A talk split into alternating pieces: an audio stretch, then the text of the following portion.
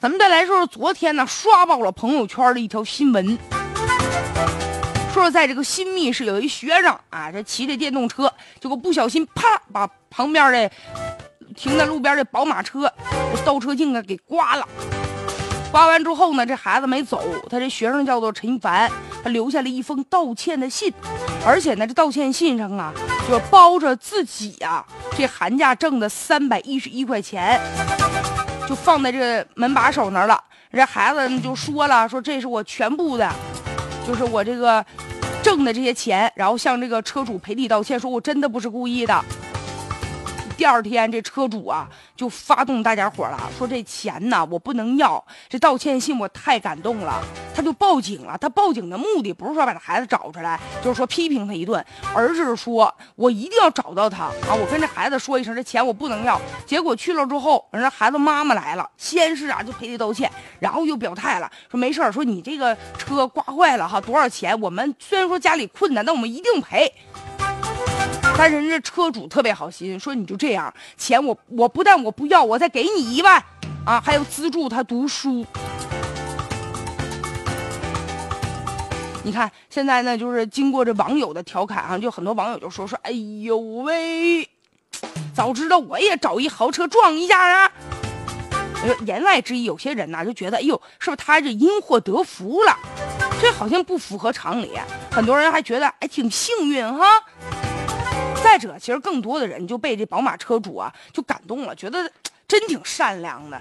其实啊，咱们仔细想想，就这个学生啊，陈一凡，他这个幸运呢，除了说他能遇到这个车主是个好人之外，其实他发自内心的这个他本人的这个真诚，才是他能够因祸得福的一个根源。如果说他刮完人倒车镜跑了啊，那搞不好回头人家生气，非要找着你呢，我非要看看你是谁。就是因为他呀，充满着真诚，写了一封这个道歉信，而且把自己假期所有挣来的全部三百一十一块钱，啊，人家给拿出来了。其实据说好像修这倒车镜得一万多块呢，但是呢，最起码他能够就是倾尽所有，我尽我最大的努力，我去进行赔偿。所以说才理得到了大家的理解和同情。就现在就很感慨嘛。就现在你看，咱物质文明啊，确实这发展很迅速，但有时候人们的这个思想啊、价值取向啊和这个诚信呢，好像有点没太跟上步伐呀。尤其是这两年，你看屡屡被爆出来什么帮别人了，就要被别人讹了，还有碰瓷儿的。所以大家伙儿好像时间长了吧，就更多的是自我的一种保护了。就是我不敢跟别人说我心里话，是吧？我万一我说点什么我糟心事儿，让你乐呵乐呵呢？再者就是这这事儿我不能管，不能碰啊，万一惹上麻烦呢？所以好像我们有的时候反而不太善于去表达自己的真诚了。看到了这个新闻之后，让更多的人呢其实很感动。就有的时候，我们真的是真心实意的对待别人，也会好人是有好报的。所以呢，这个让大家感动之余啊，其实我们应该仔细的就扪心自问一下：如果是我们，我们能做到吗？